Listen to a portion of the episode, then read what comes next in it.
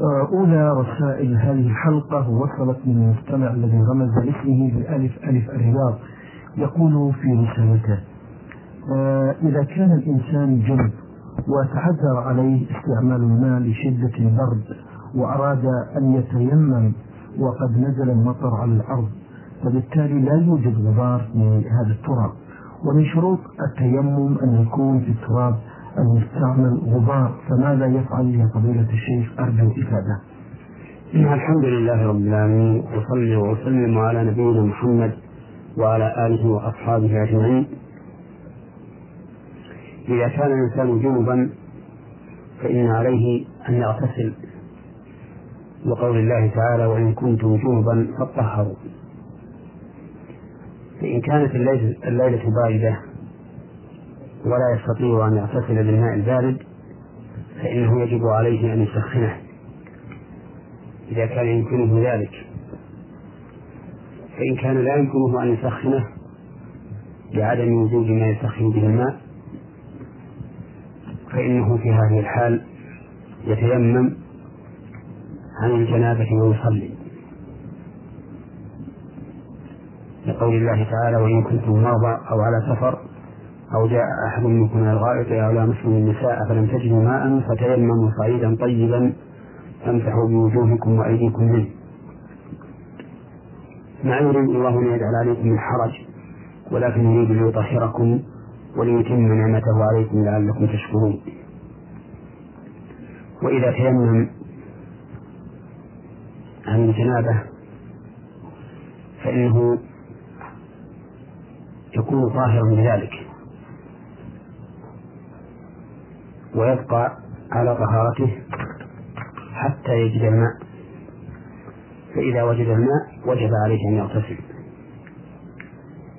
لما ثبت في صحيح البخاري من حديث عمران بن حسين الطويل وفيه أن النبي صلى الله عليه وسلم رأى رجلا معتزلا لم يصلي في القوم قال ما منعك؟ قال أصابتني جنابة ولا ماء. فقال النبي صلى الله عليه وسلم عليك بالصعيد فإنه يكفيك. ثم حضر الماء بعد ذلك فأعطاه النبي صلى الله عليه وسلم ماء وقال أفرغه على نفسك. فدل هذا على أن المتيمم إذا وجد الماء وجب عليه أن يتظهر به سواء كان ذلك عن جنابة أو عن حدث أصغر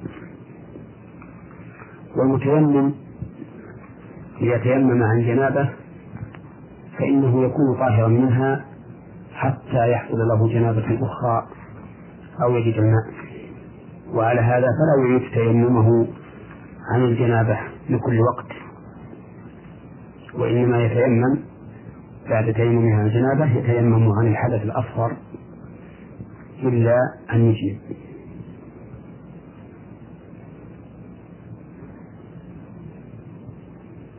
وقول السائل إنه قد نزل المطر فلم يجد ماء فلم يجد ترابا فيه غبار وأن من شرط التيمم أن يتيمم بتراب ذي غبار. فنقول إن القول الراجح أنه لا يشترط للتيمم أن يكون بتراب فيه غبار. بل إذا تيمم على الأرض أجزأ سواء كان فيها غبار أم لا. وعلى هذا فإذا نزل المطر على الأرض فاضرب يديك على الأرض وامسح وجهك وكفيك وإن لم يكن للأرض غبار في هذه الحال يقول الله تعالى فتيمموا صعيدا طيبا فامسحوا بوجوهكم وأيديكم منه. ولأن النبي صلى الله عليه وسلم وأصحابه كانوا يسافرون إلى جهات ليس فيها إلا رمال وكانت الأمطار تصيبهم وكانوا يتيممون كما أمر الله عز وجل. القول الراجح أن الإنسان يتيمم على الأرض فإن تيممه صحيح سواء كان على الأرض غبار أم لم يكن. بارك الله فيكم. هذا المستمع عثمان عبد الحليم سوداني مقيم بالرياض يسأل آه مجموعة من الأسئلة.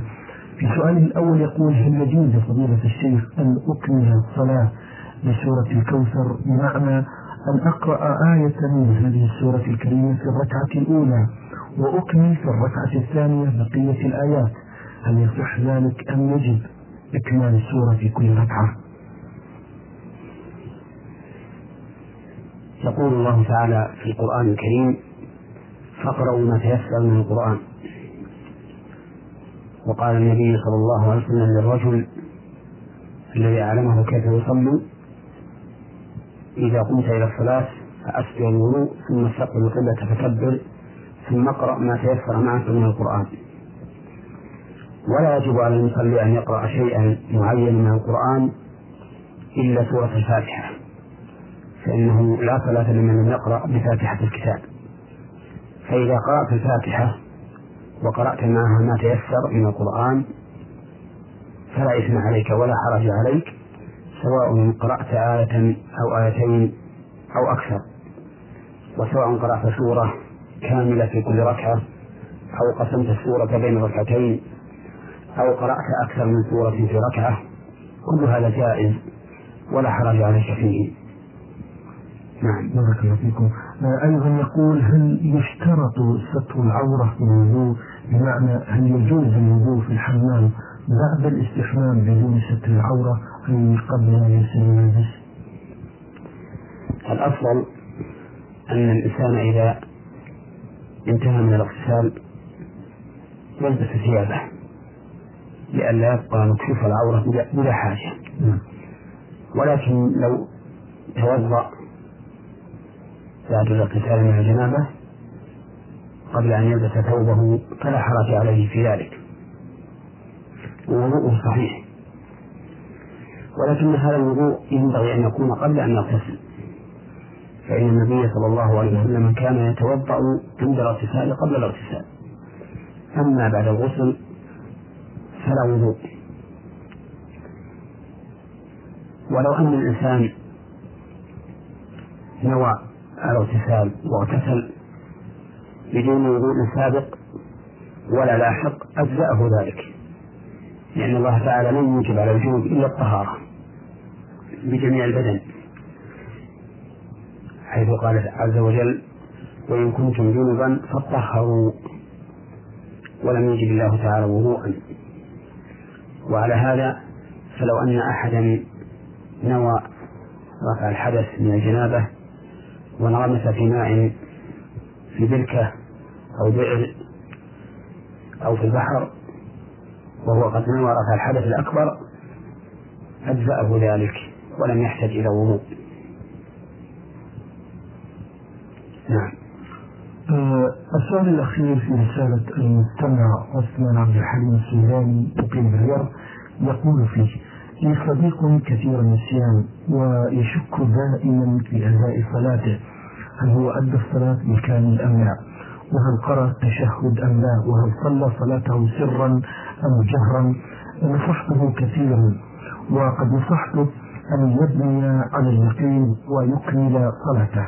هل يجوز له ذلك يا فضيلة الشيخ؟ نرجو نصحه بما فيه الكفاية. هذه الشكوك والأوهام والوساوس التي ترد على الإنسان في صلاته وفي وضوئه أيضا بل قد تنسحب على جميع تصرفاته حتى التصرفات الخاصة مع أهله وأولاده. قد تنسحب هذه الأوهام والوساوس الشكوك عليها. فيكون مذبذبا في جميع تصرفاته. والطريق الوحيد إلى دفع هذه الوساوس والأوهام أن يكثر الإنسان من قراءة الأوراد الشرعية الواردة عن النبي صلى الله عليه وسلم. وإذا أحس بهذه الوساوس تعوذ بالله من الشيطان الرجيم حتى وإن كان في صلاته ولا يلتفت إليها وينتهي عنها. ولا تكون له على بال وهو سوف يشق عليه الأمر في بادئ الأمر. ولكن إذا استعان بالله عز وجل وصمم وعزم على ألا يلتفت إلى ذلك فإنه يزول عنه.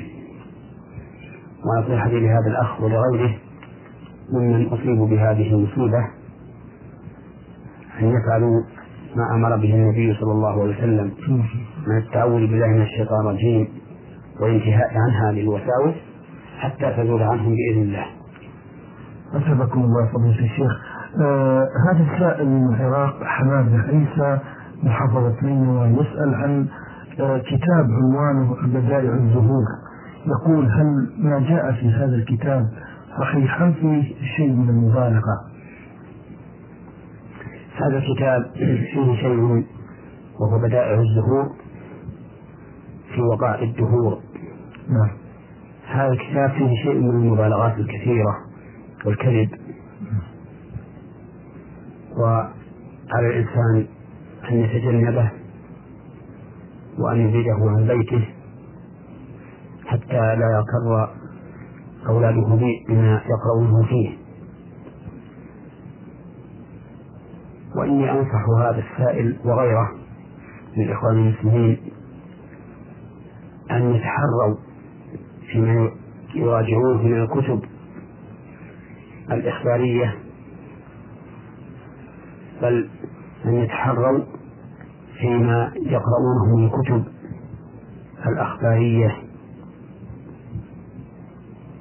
والأحكامية وأن لا يأخذوا بكل ما يرونه.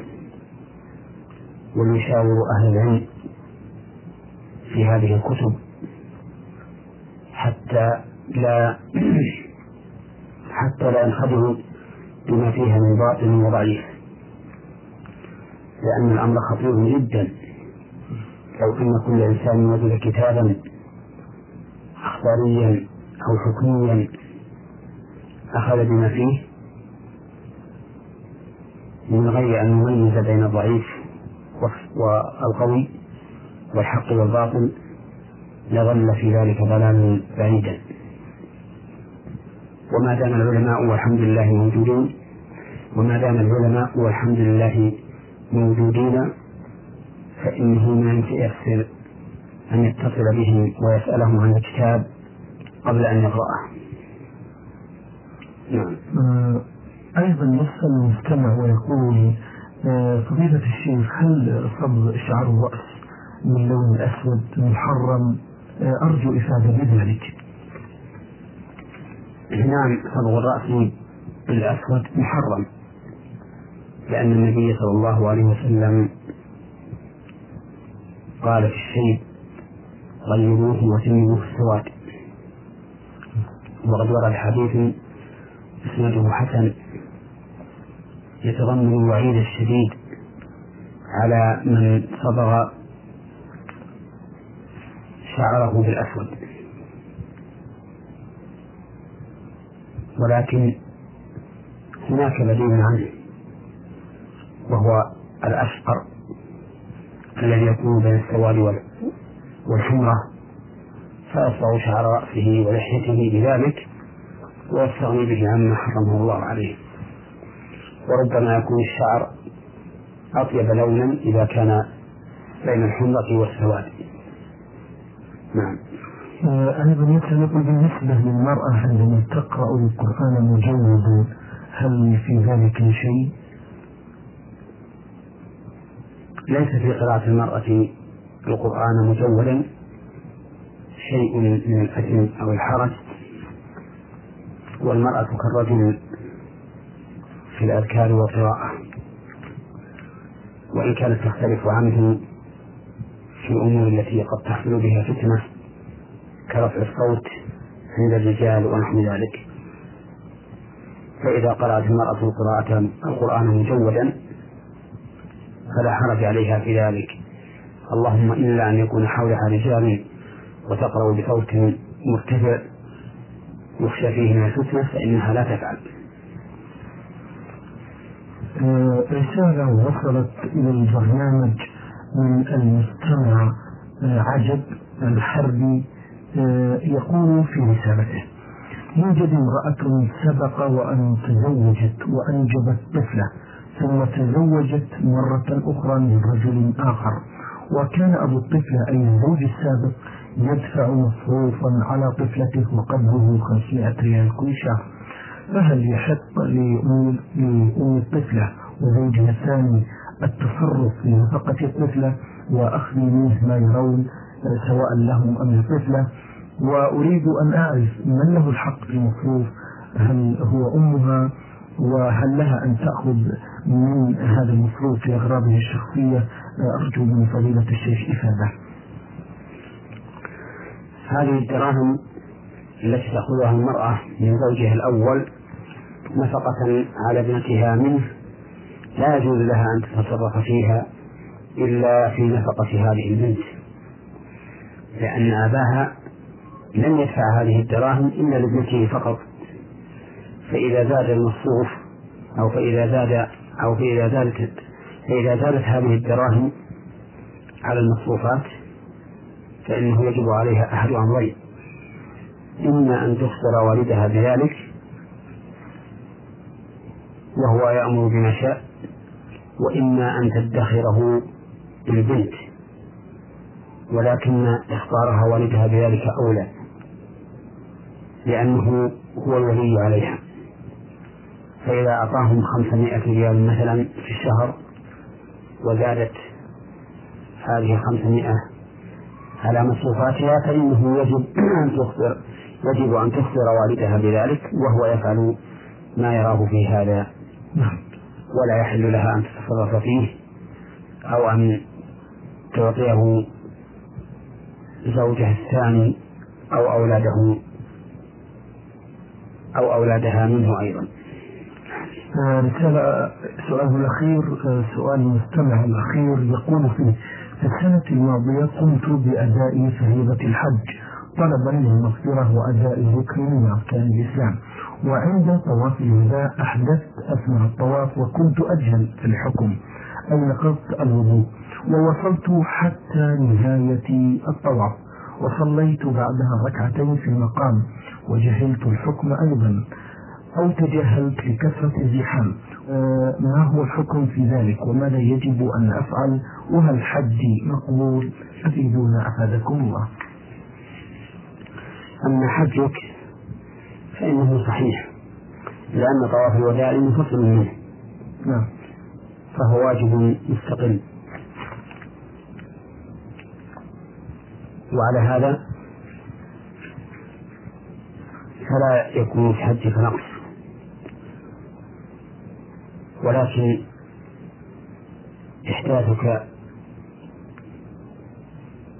في أثناء الطواف مبطل له. على قول من يرى أنه تشترط الطهارة من الحدث للطواف وإذا كان مبطلا له فإنك تعتبر غير طائف طواف الوداع.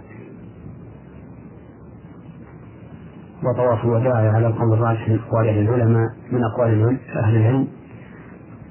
طواف الوداع على القول الراجح من أقوال أهل العلم واجب لأن النبي صلى الله عليه وسلم أمر به.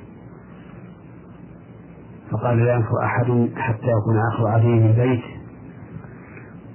وقال ابن عباس رضي الله عنهما أمر الناس أن يكون آخر عهدهم بالبيت إلا أنه خفف عن الحائط فقول خفف عن الحائط يدل على أنه على غيرها واجب. ولو كان غير واجب لكان مخففا عنها وعن, وعن غيرها. وقاعدة أهل العلم أو عامتهم على أن من ترك واجبا فعليه دم يذبحه في مكة ويوزعه على الفقراء. والذي فهمت من كلام السائل حيث قال جهلت أو تجاهلت؟ أن في مضيه في طوافه وصلاته الركعتين بعده. وقد أحدث فيه تهاون تهاون في هذا الأمر. نرجو الله تعالى له العفو والمغفرة فعليه أن يتوب إلى الله سبحانه وتعالى مما صنع وأن لا يعود بل إذا حصل له حدث في أثناء الطواف فليخرج وإن كان في ذلك مشقة عليه فليحتسب الأجر من الله سبحانه وتعالى. هذه رسالة وصلت إلى البرنامج من المستمع الذي رمزت لاسمها بصاد عين نون العوشم السويدي تقول في رسالتها. ما حكم قص شعر رأس المرأة؟ هل هو هل يباح قص شيء منه؟ وما هو القدر المباح قصه من هذا الشعر؟ وإذا كان لا يجوز فأرجو من فضيلتكم ذكر الدليل لنتمسك به. هذا السؤال سبقت الإجابة على مثله. في حلقة ماضية.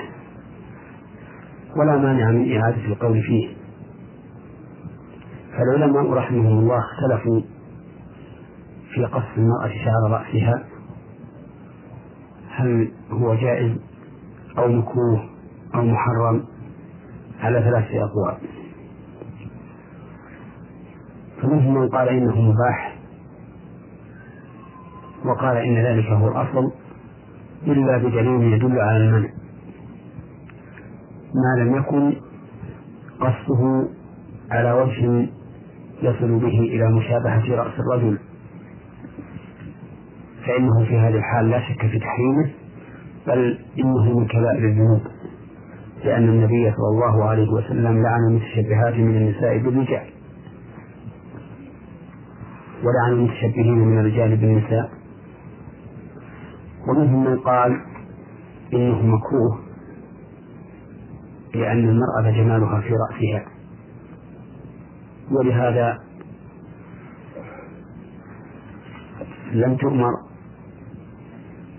بحلقه في حج ولا عمرة وإنما المشروع في حقها أن تقصر من كل ضفيرة قدر قدر أنملة فقط. ومنهم من قال إنه محرم. وعلل ذلك بأنه مثله.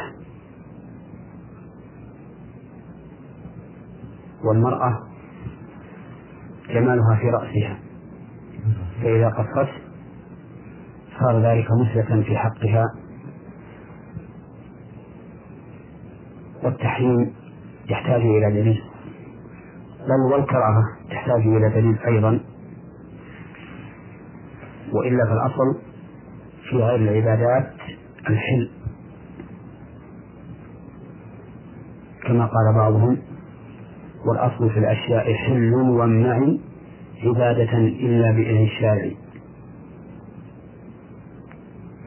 لكني أكره للمرأة أن تقص شعر رأسها لأنني لا أحب من نسائنا أن يتلقفن كل ما يرد علينا من العادات التي ليست فيها مصلحة.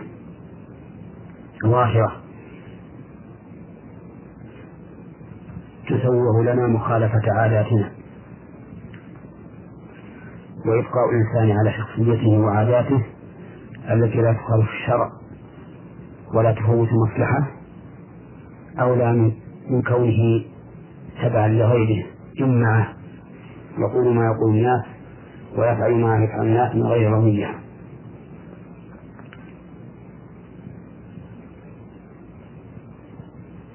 فالذي أراه من نسائنا أن يلتزمن بالعادات التي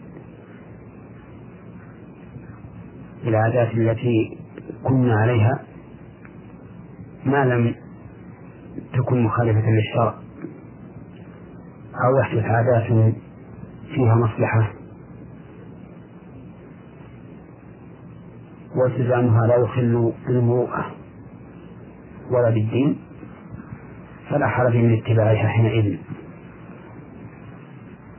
لأني لا أحارب كل جديد ولكن الجديد الذي لا مصلحة فيه والذي يقتضي والذي يقتضي أن تخرج نساؤنا عن عاداته بدون موجب لا أحب أن أتبعه. نعم. حفظكم الله. أيضا السؤال الثاني في رسالة المستمع تقول فيه إذا جاء المصلي إلى الصلاة إلى صلاة الاستسقاء ووجد الإمام يخطب بعد الصلاة فهل يصلي ركعتي الاستسقاء أم يجلس وهل تسقط عنه إذا فاتته أو يقضيها ومتى يقضيها وكذلك في صلاة العيد؟ إذا جاء الإنسان إلى صلاة العيد أو إلى صلاة الاستسقاء والإمام يخطب فإنه لا يجلس حتى يصلي ركعتين. لأن مصلى العيد مسجد كما نص على ذلك فقهاء الحنابلة رحمهم الله. وكما هو ظاهر السنة حيث أمر النبي صلى الله عليه وسلم النساء أن يخرجن لصلاة العيد وأمر الحجر أن يعتزلن المصلى وهذا يدل على أن مصلى العيد له أحكام المساجد. وقد ثبت عن النبي صلى الله عليه وسلم أنه قال إذا دخل أحدكم المسجد فلا يجلس حتى يصلي ركعتين. إذا دخلت المسجد مسجد العيد والإمام يخطب في يوم العيد أو في يوم الاستسقاء فلا تجلس حتى تصلي ركعتين. وإذا نويت بها قضاء صلاة العيد فإنك تكبر تكبيرات العيد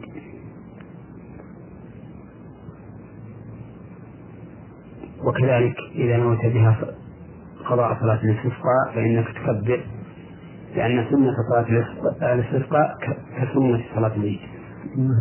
بارك الله فيكم. أيضا يسأل يقول في الفترة التي سبقت صلاتي كنت أقرأ القرآن وأستمع من كل تلاوة في الإذاعة وبخشوع وأبكي دائما. وكان لذلك أثر في تأديتي للصلاة. وأنا أسأل الآن هل من أجر عند قراءة القرآن عندما كنت لا أقيم الصلاة؟ قول السائل عندما كنت لا أقيم الصلاة بمعنى به أنه لا يأتي بها كاملة ولكنه يقصر في بعض الأمور فإن له أجر القراءة لأنه لم يوجد منه ما يمنع قبول قراءته في خلله هذا. إنه يؤثر على ما أصلح من أموره ويأثم على ما أساء منها. ويحتمل أن قوله أنه عانى في إقامة الصلاة أنه لم يفعلها من قبل ثم صار يفعلها كما هو ظاهر حاله في مقدمة في مقدمة كتابه. فإذا كان الأمر كذلك نصوص الكتاب والسنة أن تارك الصلاة كافر والكافر لا يقبل منه عمل صالح. كقول الله تعالى وما منعهم أن تقبل منهم نفقاتهم إلا أنهم كفروا بالله وبرسوله. فهذا مرارا في هذا البرنامج واعتنيت في هذه المسألة. وراجعت ما أمكنه من كلام أهل العلم في الكتب المدونة. وبحثت من اتصل بي من أهل العلم في هذه المسألة وتبين لي بعد ذلك كله أن القول الراجح أن تارك الصلاة تركا مطلقا لا يصلي أي وقت منها أو بعبارة أصح لا يصلي أي صلاة منها لا جمعة ولا غيرها أن الراجح في هذا أنه كافر كفرا مخرجا عن الملة.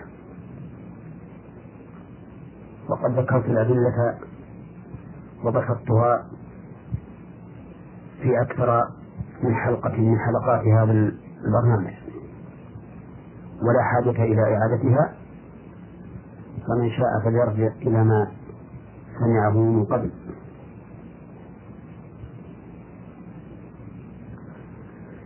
قد يقول قائل إن القول بتكفير تارك الصلاة كفرا مخرجا الملة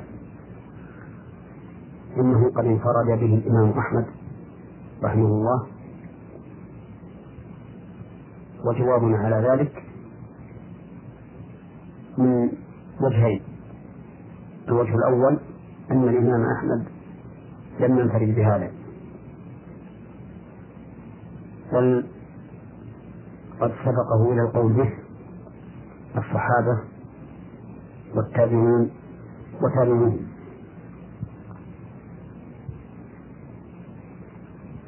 وقد حكى إجماع الصحابة رضي الله عنهم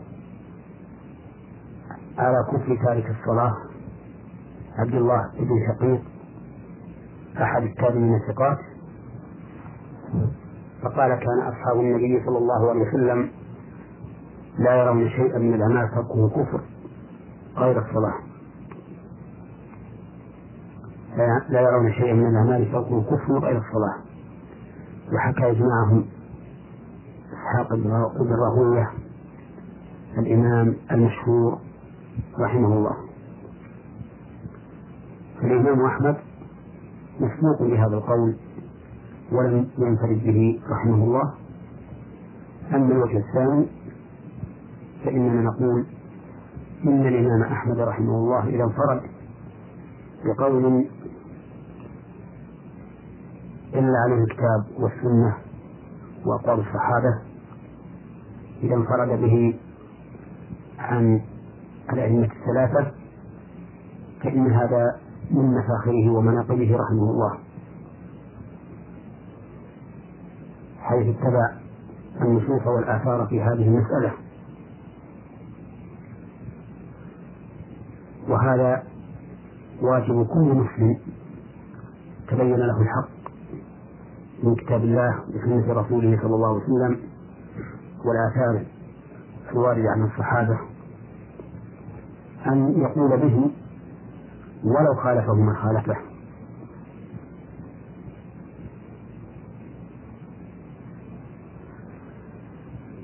ولا يحل لأحد يتبين له صحة القول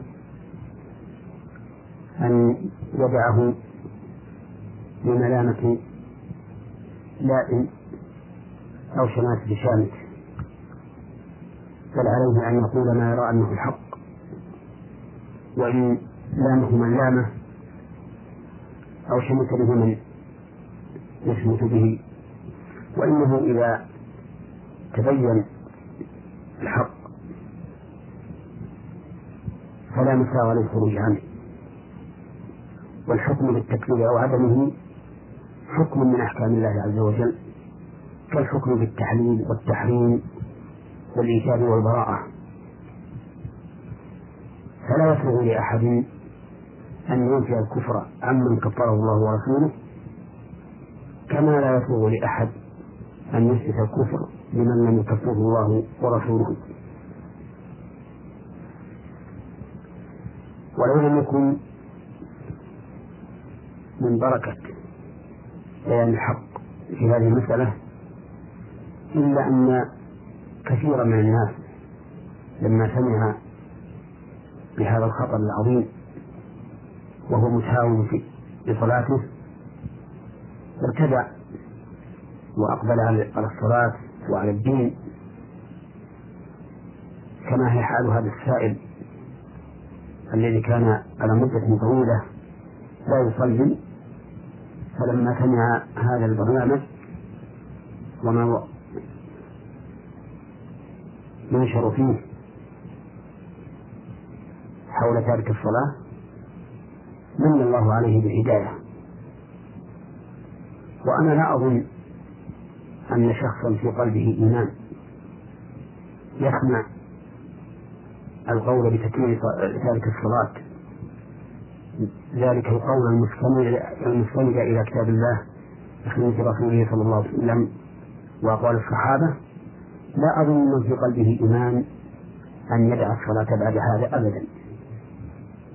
بل سيحرص غاية الحرص على إقامتها وفعلها لئلا يدخل في عداد الكافرين الذين قال الله فيهم إن الله لعن الكافرين وأعد لهم سعيرا خالدين فيها أبدا. لا يجدون وليا ولا نصيرا. يوم تقلب وجوههم في النار يقولون يا ليتنا أطعنا الله وأطعنا الرسول. نسأل الله العافية. وإذا تبين أن الإمام أحمد رحمه الله له سلف في القول بتكبير بتكبير تارك الصلاة مستندا لذلك إلى كتاب الله وسنة رسوله صلى الله عليه وسلم فإن ذلك يعتبر من مناقبه ومفاخره رحمه الله. على أن الأئمة الذين قالوا بعدم تكفير تارك الصلاة هم قد بذلوا جهدهم.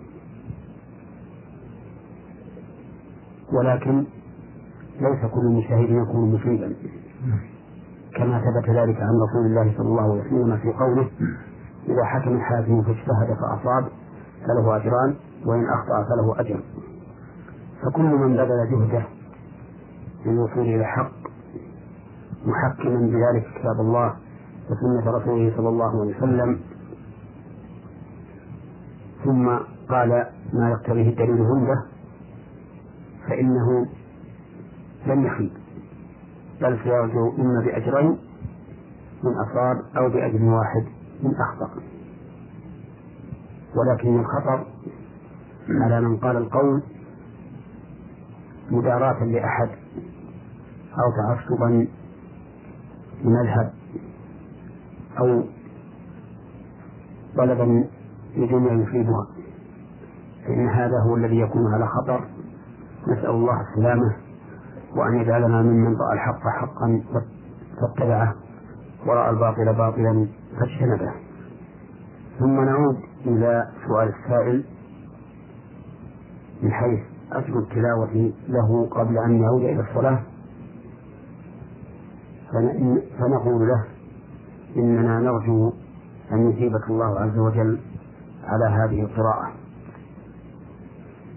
لأنك كنت تريد التقرب إلى الله ولعلك لم تكن تعلم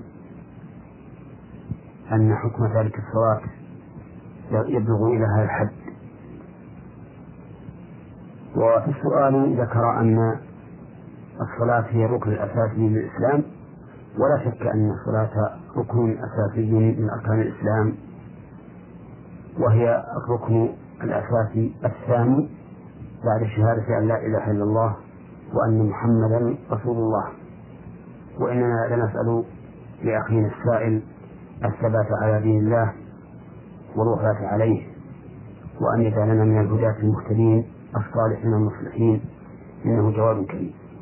آه، يسأل أيضا يقول إن مرضي يستوجب أخذ العلاج مدى الحياة وكذلك شرب الماء باستمرار آه، جزء من العلاج كما يقول الأطباء وأنا في شوق عظيم لصيام شهر رمضان فماذا أفعل وأنا أريد الحصول على فضل شهر رمضان العظيم أفتونا بارك الله فيكم. إذا كنت محتاجا إلى العلاج دائما ولا يمكن أن تدعه فإنه لا حرج عليك أن تفطر في رمضان. والواجب على من كان مثل مثل حالك أن يطعم عن كل يوم مسكينا. هكذا ذكر أهل العلم في المريض مرضا لا يرجى برؤه فجعلوه في حكم الكبير الذي لا يستطيع الصوم. فيجب عليه أن يفدي بأن يطعم عن كل يوم مسكينا وفي هذه الحال يكون كالذي صام. وبإمكانك أن تستغل شهر رمضان بالأعمال الصالحة الأخرى كالصدقة وقراءة القرآن والذكر والصلاة. وما أشبه ذلك. آه أيضا يسأل ويقول هل نفس المرأة يبطل الوضوء؟ اختلف أهل العلم رحمهم الله في نفس المرأة هل ينقض الوضوء أم لا؟ منهم من قال إنه لا ينقض الوضوء مطلقا ومنهم من قال إنه ينقض الوضوء مطلقا ومنهم من قال إن كان لشهوة نقض الوضوء وإن كان لغير شهوة لم ينقض الوضوء. والقول الراجح أنه لا ينقض الوضوء مطلقا إلا أن يخرج شيء من اللامس أو الملموس كالمري وشبهه فإن الوضوء ينتقض بهذا الخارج لا باللمس. وقد استدل القائلون بأن اللمس ينقض مطلقا كقوله تعالى أو جاء أحد منكم من الغائط أو لامستم النساء فلم تجدوا ماء فتيمموا. وفي قراءة أخرى سبعية أو لمستم النساء. بناء على أن المراد باللمس ملامسة الرجل للمرأة باليد أو بغيرها من الأعضاء. والصواب أن المراد بالملامسة في هذه الآية أو باللمس هو الجماع. كما فسر ذلك كما فسر ذلك ابن عباس رضي الله عنه. ويدل لهذا أن الآية الكريمة ذكر الله تعالى فيها الطهارتين الأصليتين وطهارة البدن وذكر الله تعالى فيها السببين. سبب الطهارة الكبرى وسبب الطهارة الصغرى. ففي قوله تعالى فاغسلوا وجوهكم وأيديكم إلى المرافق وامسحوا برؤوسكم وأرجلكم إلى الكعبين في هذا ذكر الطهارة الصغرى التي سببها الحدث الأصغر قوله وإن كنتم جنبا فطهروا ذكر الله تعالى الطهارة الكبرى وسببها وهو جنابه وفي قوله فتيمموا ذكر الله تعالى طهارة البدل وهي التيمم.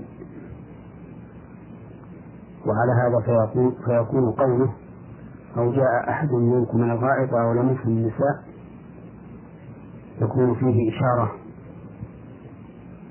يكون في قوله أو جاء أحد منكم من الغائط أو لمس النساء إشارة إلى ذكر الموجبين للطهارتين ففي قوله أو جاء أحد منكم من الغائط ذكر موجب طهارة الصغرى. وفي قوله ولمس النساء ذكر موجب الطهارة الكبرى. ولو حملنا اللمس على اللمس باليد وغيرها من الأعضاء. بدون بدون جماع لكان في الآية ذكر لموجبين من موجبات الطهارة الصغرى. ذكر موجبين من موجبات الطهارة الصغرى وإغفال وإغفال لموجب الطهارة الكبرى. على كل حال هذه الآية ليس فيها دلالة مما ذهب إليه أولئك القوم الذين قالوا في نقض الوضوء إذا مس الرجل المرأة.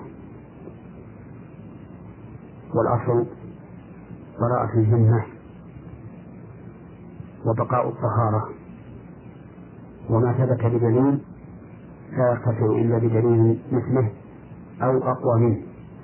فإذا كانت طهارة المتوضئ ثابتة بدليل شرعي فإنه لا ينقضها إلا دليل شرعي. مثل الذي ثبت به أو أقوى. نعم. بارك الله فيكم. نستمع أن يختم رسالته ويقول عندما صليت أول مرة وبعد الانتهاء من الصلاة صليت صلاة الشكر لأن الله هداني إلى الطريق الصحيح. فهل تصح صلاة الشكر في مثل هذه الحالة؟ لا أدري ماذا يعني بصلاة الشكر. فالشكر ليس له صلاة ذات ركوع وقيام وإنما له سجود فقط. فإذا أنعم الله على الإنسان بنعمة متجددة كنجاة من تلف وحصول مطلوب يعز عليه حصوله وهداية من الله عز وجل وتوبة فسجد لله تعالى شكرا. كان ذلك من الأمور المشروعة كما سجد كعب بن مالك رضي الله عنه حين جاءته البشرى بتوبة الله عليه. كعب بن مالك رضي الله عنه تخلف هو واثنان من الصحابة عن غزوة تبوك.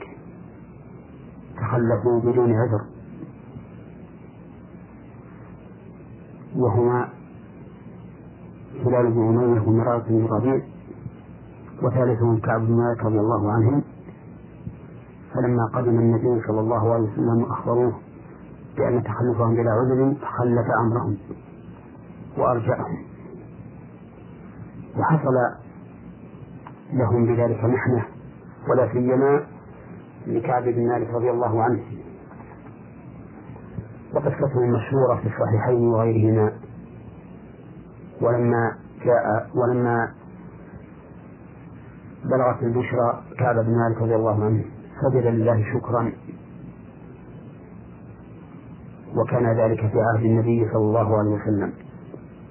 وما فعل في عهد النبي صلى الله عليه وسلم وأقر كان مشروعا إن كان من العبادات. وكان جائزا إن كان من غير العبادات نعم. بارك الله فيكم. آه، رسالة أخرى وصلت إلى البرنامج من الجمهورية آه، اليمنية الديمقراطية آه، من المستمع عبد الله صالح. يقول في رسالته فضيلة الشيخ ما الفرق بين الرؤية والحلم؟ وكيف نعرف الرؤية من الحلم؟ نعم. ما يراه الإنسان في منامه؟ ينقسم إلى ثلاثة أقسام. قسم الرؤيا وهذه من الله عز وجل. يضرب الملك مثلا للإنسان الرائي في منامه. يكون هذا المثل معبرا عن شيء يقع بهذا الرائي أو عن شيء وقع منه. فيتبين له صحته أو فساده. وعلامتها أن يقع الأمر مصدقا لها. والثاني حلم من الشيطان. يصور للنائم أشياء تزعجه وتقلقه لأن الشيطان حريص على ما يزعج بني آدم ويقلقهم ويحزنهم كما قال الله تعالى إن من النجوى من الشيطان ليحزن الذين آمنوا وليس بضارهم شيئا إلا بإذن الله. ومثل هذه الأحلام إذا رآها الإنسان فإن دواءها أن يستعيذ بالله من شر الشيطان ومن شر ما رأى ويغسل على يساره ثلاث مرات. ثم ينقلب إلى الجنب الثاني. ولا يحدث بذلك أحدا فإنها لا تضره والقسم الثالث مرائم يراها النائم مما يقع له من الأمور في حال يقظته فقد تكون هذه الأمور التي مرت به في حال يقظة تعلقت بها نفسه فيراها في منامه أو ما يقاربها. وهذه الأخيرة لا حكم لها لأنها من جنس حديث النفس. نعم. أيضا يسأل ويقول عندنا وبعد الصلاة آه، يكون شخص في قراءة الفاتحة وينتهي بقوله إلى حضرة النبي ما حكم هذا يا فضيلة الشيخ؟ بارك الله فيكم. حكم هذا أنه بدعة من البدع. التي لم تكن معهودة في عهد النبي صلى الله عليه وسلم وخلفائه. وكل ما ابتدع في الدين فإنه لا ينفع صاحبه بل يضره. كما قال النبي صلى الله عليه وسلم محذرا من ذلك إياكم من محدثات الأمور فإن كل بدعة ضلالة. وهذا العمل الذي يكون بعد الصلاة وهي قراءة الفاتحة أو آية الكرسي بصوت مرتفع يستمع إليه الحاضرون لا شك أنه من البدع التي ينهى عنها ويؤمر الناس بدلا عنها بأن يقوموا بما ورد في السنة من الأذكار التي تكون أدبار الصلوات. فإذا سلم الإنسان من صلاته استغفر ثلاثا وقال اللهم أنت السلام ومنك السلام تبارك يا ذا الجلال والإكرام. ثم قال لا إله إلا الله وحده لا شريك له له الملك وله الحمد وهو على كل شيء قدير. ثلاث مرات لا إله إلا الله ولا نعبد إلا إياه مخلصين له الدين ولو كره الكافرون. لا حول ولا قوة إلا بالله. لا إله إلا الله ولا نعبد إلا إياه له النعمة وله الفضل. وله الثناء الحسن. لا إله إلا الله وحده لا شريك له له الملك وله الحمد وهو على كل شيء قدير. اللهم لا مانع لما أعطيت ولا معطي لما منعت ولا ينفع ذا الجد منك الجد. ثم سبح. فيقول سبحان الله والحمد لله والله أكبر. ثلاثة وثلاثين مرة.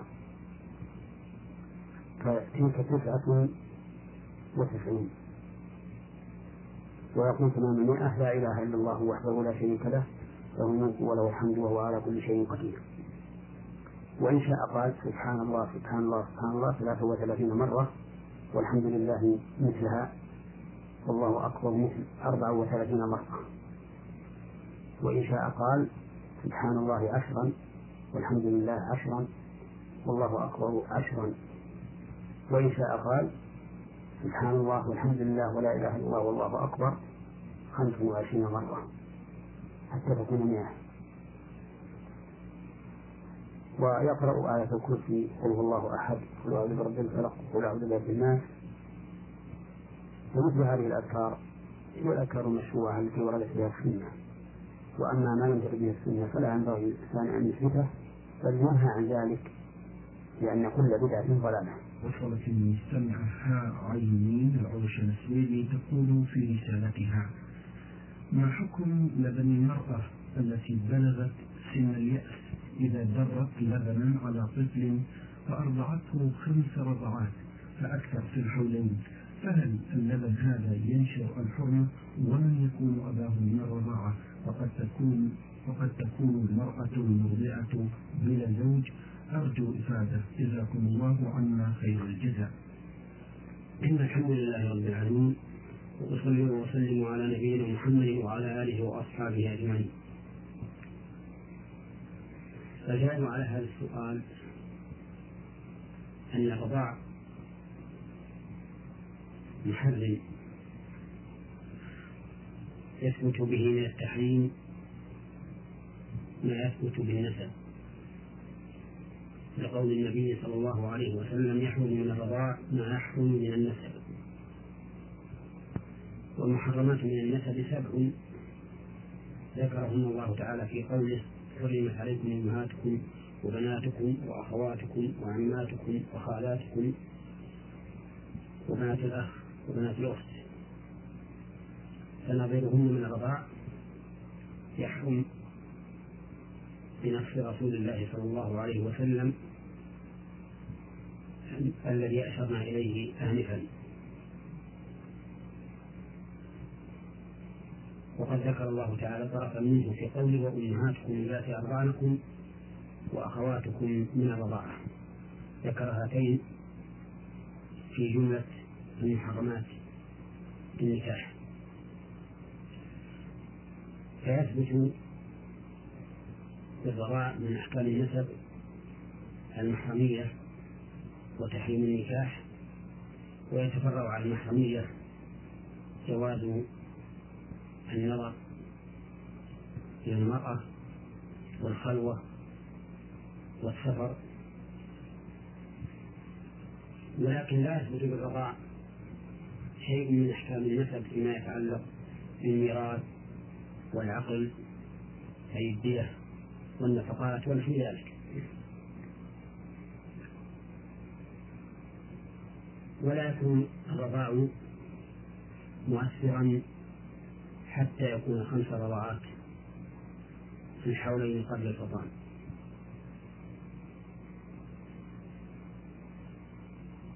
والسؤال الذي سألت عنه هذه السائلة يتبين جوابه بما ذكرنا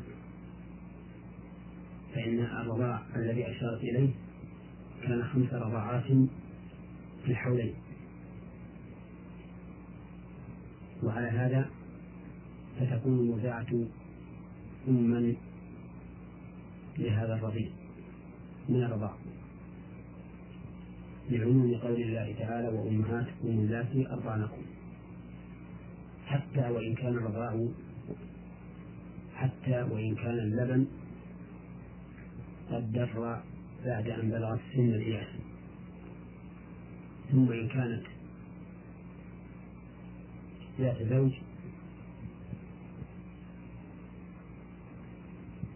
فإن الولد الرضيع يكون ابنا لها بل فإن الولد الرضيع يكون ولدا لها وولدا لمن نسب لبنها إليه. وإن لم تكن ذات زوج بأن لم تتزوج ثم درت فإنها تكون أما لهذا الولد الذي أرضعته ولا يكون له أب من الرضاعة ولا تستغرب أن يكون للطفل أم من الرضاع وليس له أب. ولا تستغرب أيضا أن يكون له أب من الرضاع وليس له أم. ففي الصورة الأولى لو كان هناك امرأة أرضعت هذا الطفل رضعتين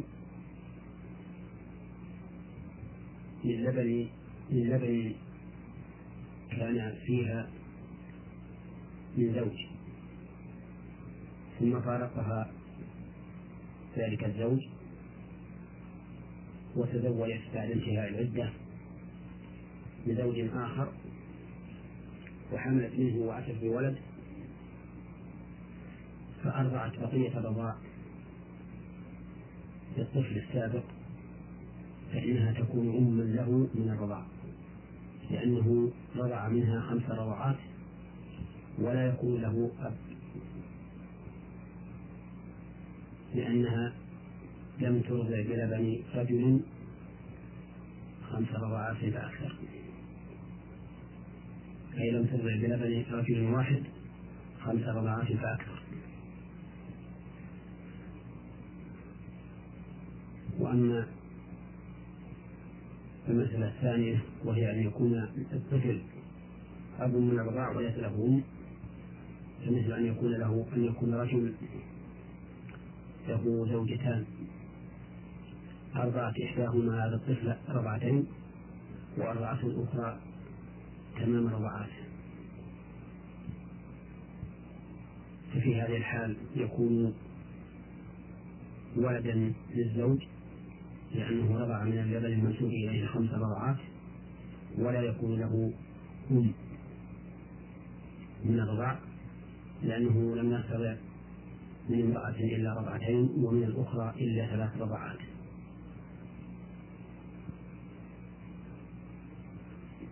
نعم. أيضا تسأل وتقول هل يجوز أن يسمى الإنسان بالعزيز والحكيم والعادل؟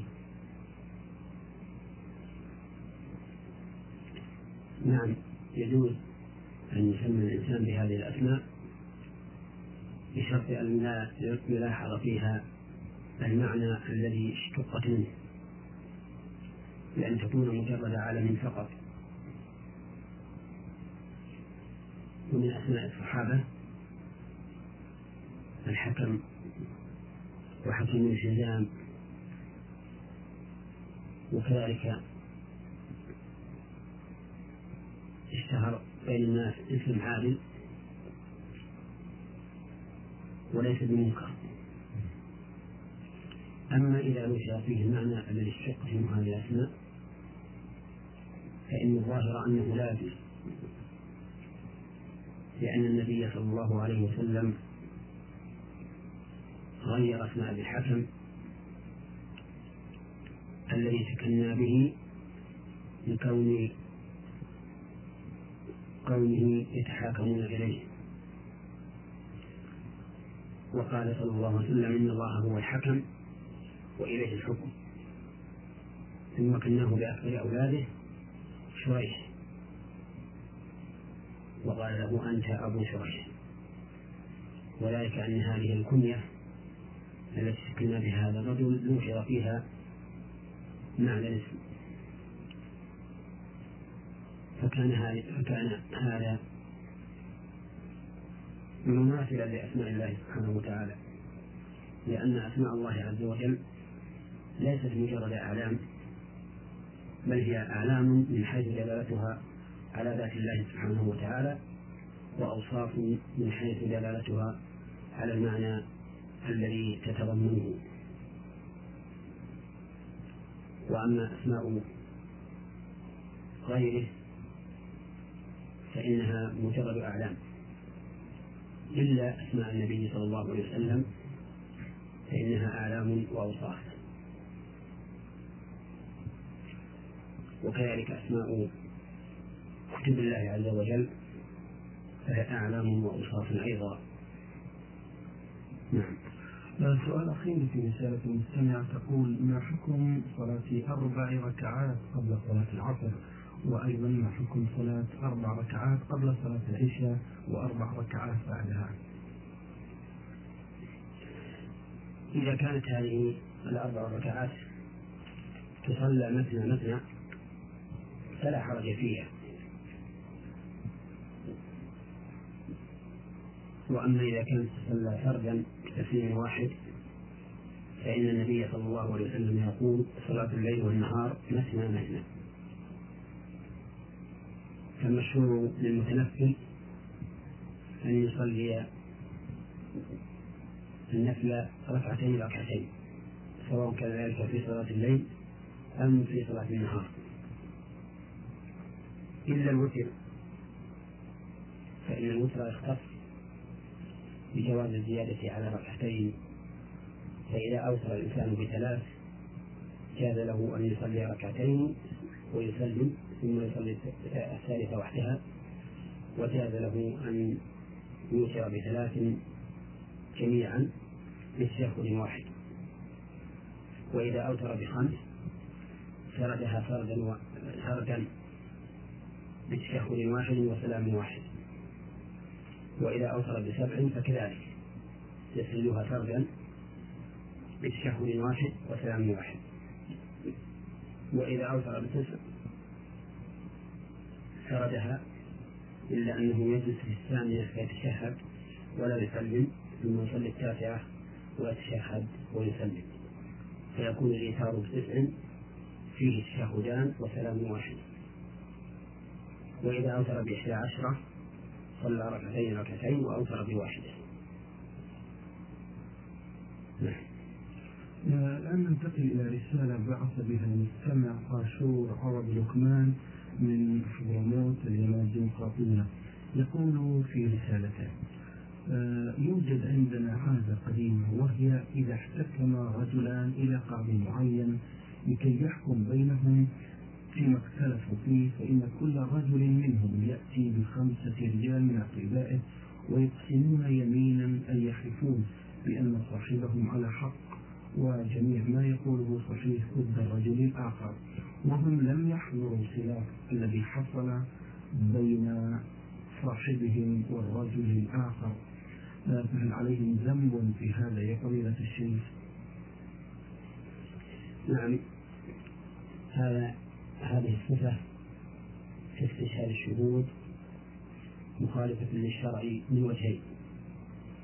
الوجه الأول من حيث العدد فإن عدد الشهود في الشريعة يختلف عن هذا الذي ذكره السائل. وليس في الشريعة ما يكون فيه الشهود خمسة. وعلى ما وعلى عدد يكون في الشهادة أربعة رجال. وذلك في الشهادة على الزنا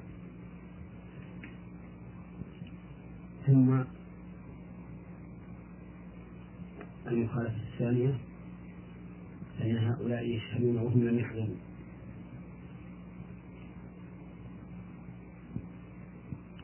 والشهادة بدون علم من بدون علم الشاهد شهادة زور محرمة بل هي من كبائر الذنوب. وقد عد النبي صلى الله عليه وسلم أكبر الكبائر وكان متكئا. فلما بلغ الشهادة جلس. فقال ألا وقول الزور.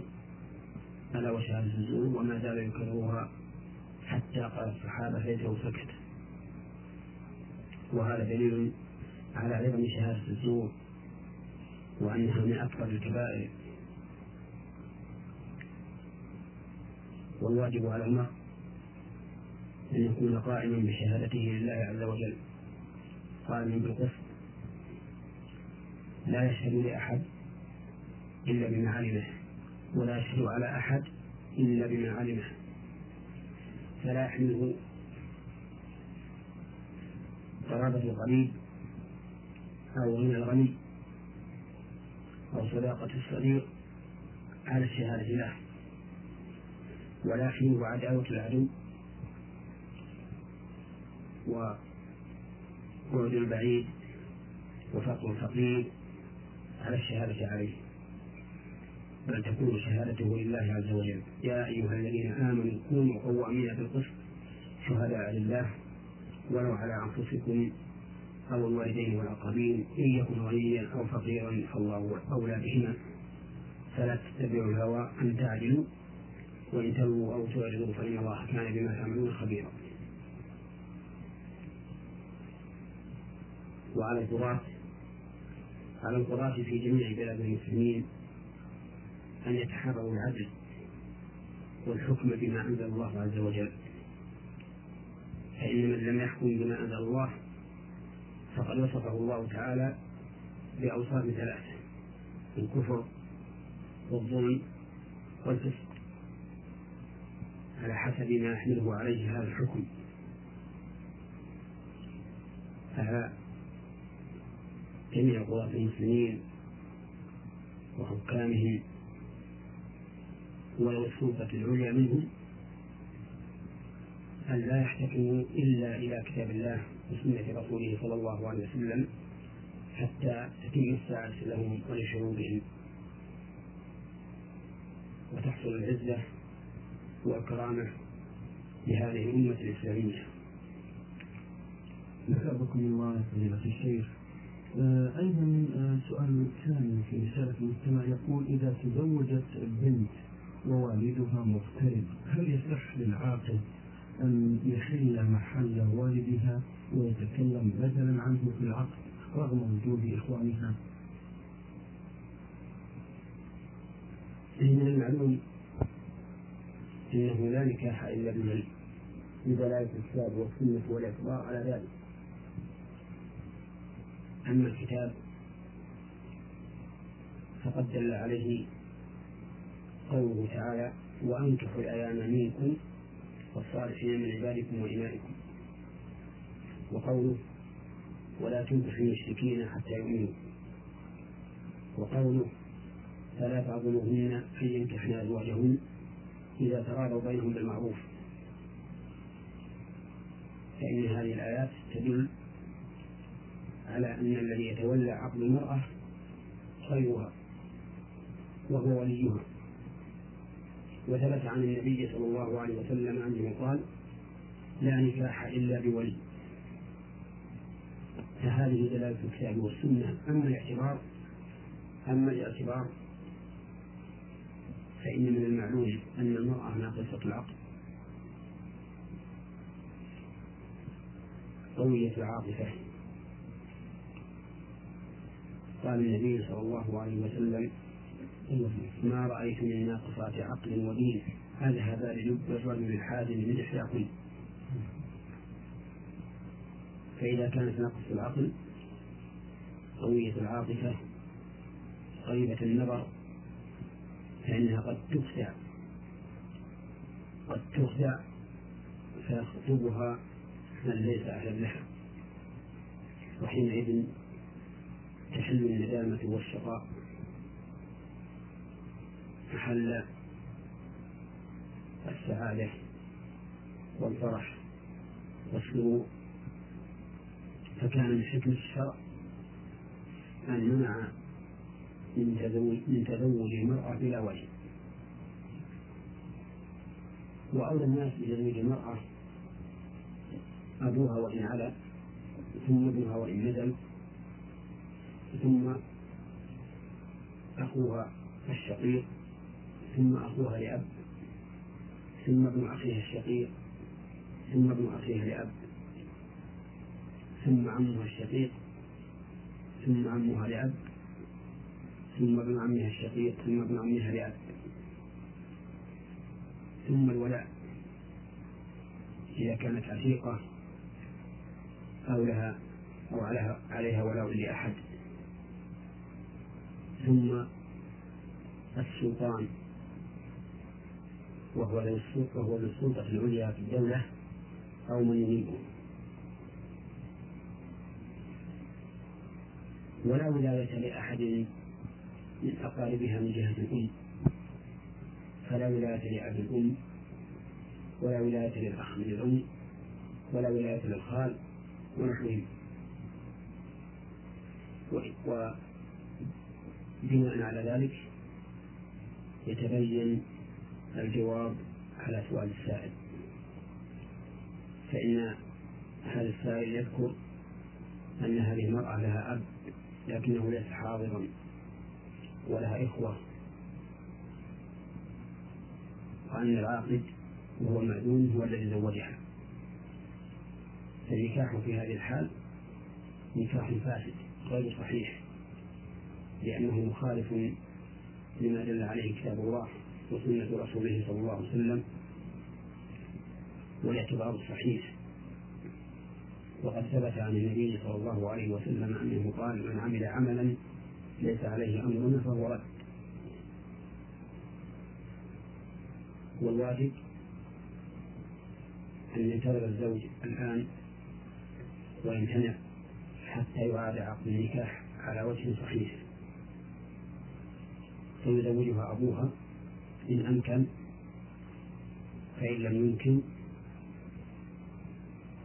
فإنه يزوجها أولى الناس بها على حسب الترتيب الذي ذكرناه سابقا.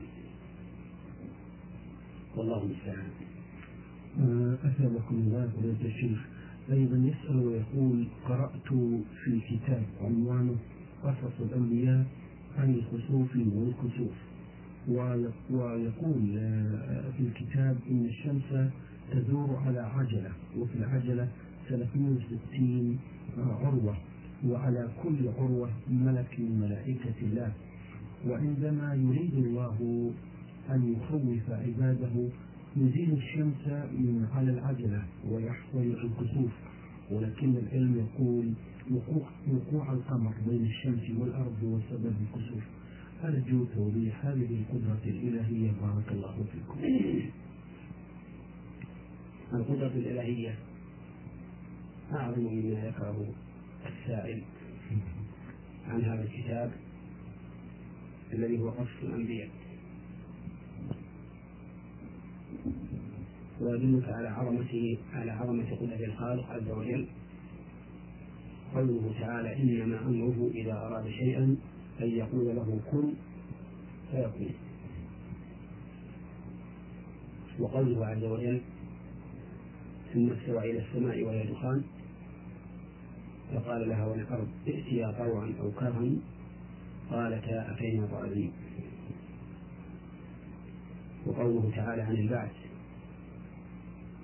إن كانت إلا صيحة واحدة فإذا هم جميع لدينا محضرون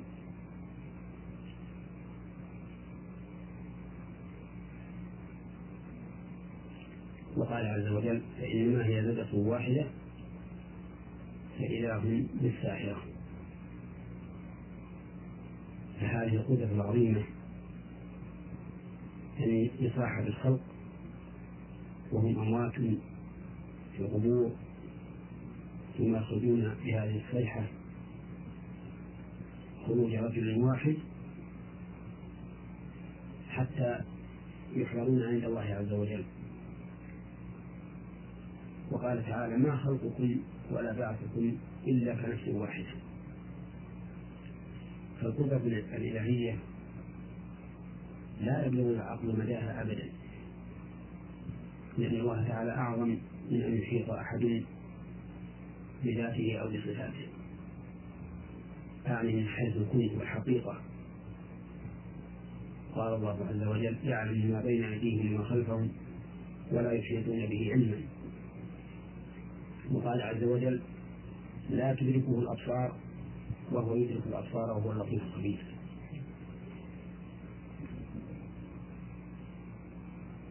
وهذا القول الذي ذكره السائل عن الشمس قول باطل لا صحة له ولا أصل له في كتاب الله ولا في سنة رسول الله صلى الله عليه وسلم. ومثل هذه الأمور الموضوعة الكاذبة. هذه تسيء إلى الإسلام إساءة عظيمة. لأن غير المسلمين إذا يستمعوا مثل هذه الأقوال التافهة المنسوبة إلى الإسلام انقدح في أذهانهم أن الإسلام ليس بشيء وأنه خرافي وأنه لا يستقيم له أمر ما دام هذا وضعه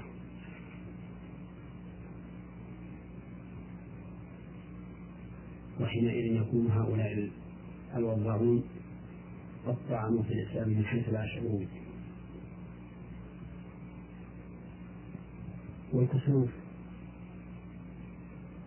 حقيقته ما ذكره السائل من أن القمر يحول بين الشمس وبين الأرض حتى يحصل الكسوف في الجزء في الجزء المحاذي للقمر من الأرض. ولهذا لا يحصل كسوف الشمس إلا في آخر الشهر حيث يكون القمر قريبا منها. يمكن أن يحول بينها وبين الأرض كما أنه لا يحصل كسوف القمر إلا في ليالي الإبدار. حيث حيث حيث يكون حيث يكون بين القمر والشمس تمام المقابلة. فيمكن أن تحول الأرض بين الشمس والقمر على جزء من القمر أو على كل القمر فيحصل الكسوف. فسبب كسوف الشمس حيلولة القمر بينها وبين الأرض وسبب خسوف القمر حيلولة الأرض بينه وبين الشمس. وكل هذا إنما يكون بأمر الله عز وجل وبقضاء الله وقدره. والله عز وجل يقضي ذلك من أجل أن يخوف العباد. وهذا هو السبب الشرعي للكسوف والخسوف. قال النبي صلى الله عليه وسلم إن القمر إن الشمس والقمر آيتان من آيات الله لا ينكسفان لموت أحد ولا ولا لحياته. وأمر صلى الله عليه وسلم عند حدوث ذلك أمر بالصلاة والصدقة والاستغفار والتكبير والدعاء والعتق. كل هذا تفاديا لغضب الله عز وجل الذي انعقدت أسبابه وجعل الله عز وجل هذا الكسوف إنذارا به. والنبي عليه الصلاة والسلام قال يخوف الله بهما عباده. والكسوف هو كسوف إنذار وليس عقوبة حتى ينقدح في أذهان بعض الناس الشك في هذا الأمر. يقول إن الكسوف والكسوف يحدث دائما ولا نجد بأسا. فيقال إن النبي صلى الله عليه وسلم لم يقل إنها عقوبة وغضب. لا بد من وقوع العقوبة والغضب. ولكنه قال إن الله يخوف بهما عباده لعلهم يحدثون يحدثون له توبة. فإذا قاموا وصلوا وفعلوا ما أمرهم به النبي صلى الله عليه وسلم فإن الله تعالى قد يرفع عنهم العقوبة بسبب هذه الأمور التي قاموا بها في أمر نبيه صلى الله عليه وسلم. يقول بعض الناس إن أسباب الكسوف والكسوف معلومة. تعلم من قبل حدوثه فيشك فيما جاءت به السنة من كون الكسوف والكسوف تخويفا من الله عز وجل للعباد. والجواب على ذلك أن لا شك في الأمر. فإن الذي قدر هذه الأسباب هو الله عز وجل. وصلت من المستمع من العراق يقول في رسالته سمعت حديثا عن رسول الله صلى الله عليه وسلم فيما معناه. أنه أنه صلى الله عليه وسلم دخل على عائشة رضي الله عنها ووجدها قد وضعت سترا على الجدار وهو ما يسمى بالستائر في عصرنا الحالي. فقال لها نحن قوم لم نؤمر بتغطية الحوائط أو الجدران أو الجدار. فهل يفهم من هذا الحديث الشريف أنه يجب أن تكون مثل هذه الستائر على قدر فتحة النافذة أم يجوز أن تكون بعرض الحائط؟ التي توجد بها النافذة أي أن تكون الستائر على جانب النافذة. أفيدونا بارك الله فيكم. الحمد لله رب العالمين وأصلي وأسلم على نبينا محمد وعلى آله وأصحابه أجمعين. الحديث الذي أشار إليه السائل في صحيح مسلم أن النبي صلى الله عليه وسلم رأى هذا الستر على الباب. فظهر ذلك في وجهه. ثم قال صلى الله عليه وسلم إن الله لم يأمرنا أن نكسو الحجارة والطين. ثم هتكه أي قطعه ففي هذا الحديث دليل على أنه لا ينبغي للإنسان أن تصل به الحال إلى أن يكسو جدران بيته. بهذه الأكسية التي كرهها النبي صلى الله عليه وسلم وبان ذلك في وجهه وأخبر أن الله لم يأمرنا بذلك. وأما الستائر التي توضع الآن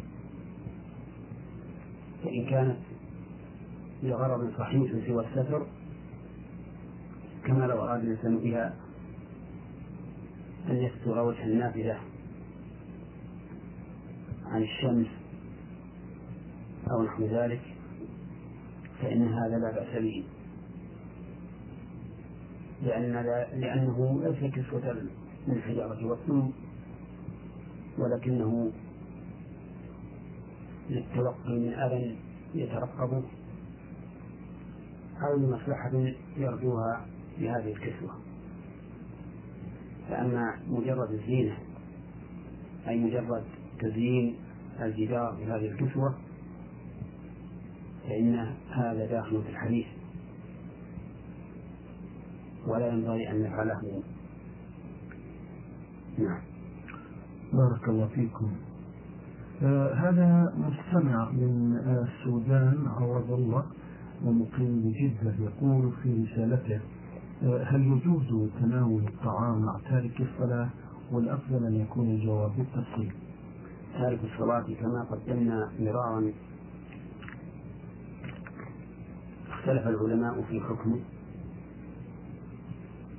ومنهم من قال إنه فاسق ويقتل حدا ومنهم من قال إنه كافر كفرا مخرجا عن الملة. يستتاب فإن تاب وإلا قتل. وهذا القول هو الراجح الذي تدل عليه نصوص الكتاب والسنة والآثار الواردة عن الصحابة. وقد بينا هذه الأدلة في حلقات سابقة.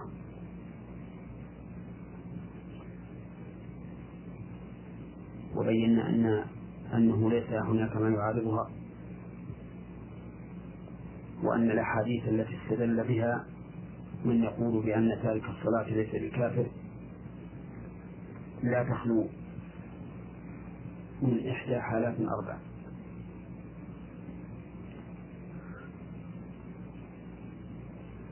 إما أن لا يكون فيها دلالة أصلا وإما أن تكون مقيدة بقيد لا يمكن معه ترك الصلاة. وإما أن تكون واردة في حال يعذر فيه الإنسان بترك الصلاة. لكون العلم قد اندرس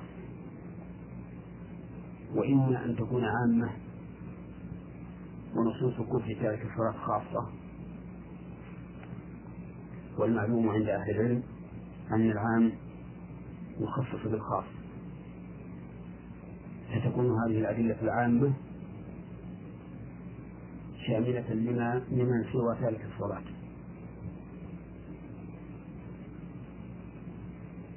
وإذا كان تارك الصلاة مرتدا كافرا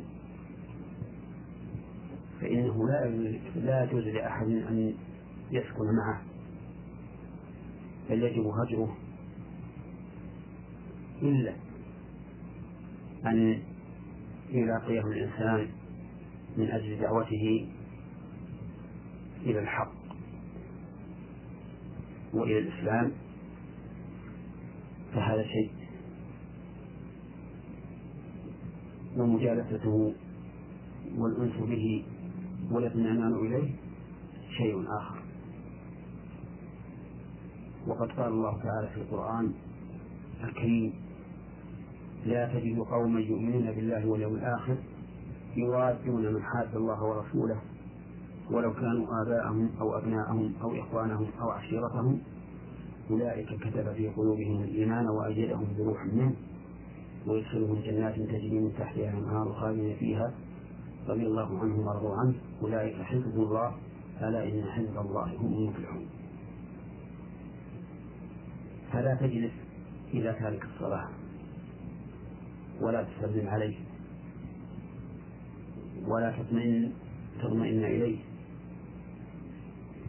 إلا إذا كنت تريد بذلك دعوته إلى الإسلام. لعل الله تعالى يهديه على يدك. فإن من هدى الله إنسانا على يده فهو خير له من حمل النعم. نعم. بارك الله فيكم.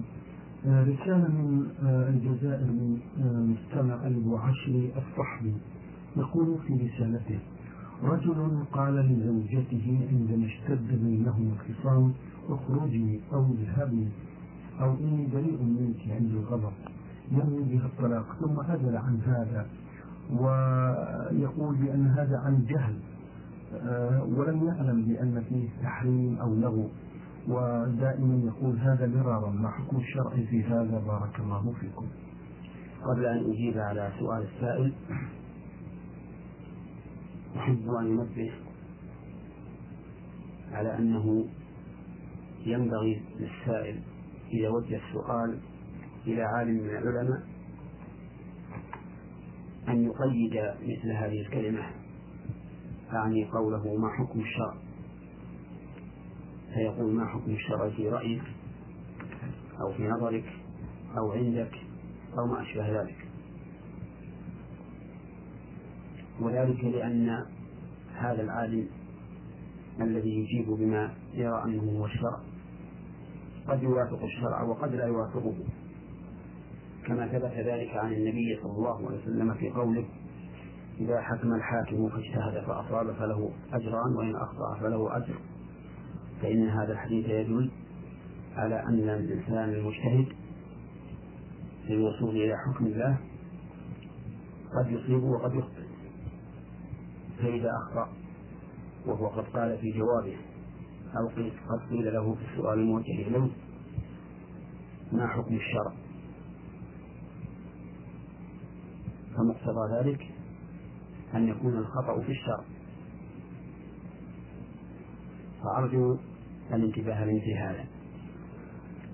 وأما الجواب على سؤاله فإن هذا الرجل يقول إنه في حال الغضب وخصوصا من زوجته يقول لها اخرجي اذهبي وما أشبه ذلك من الكلمات يريد بها الطلاق.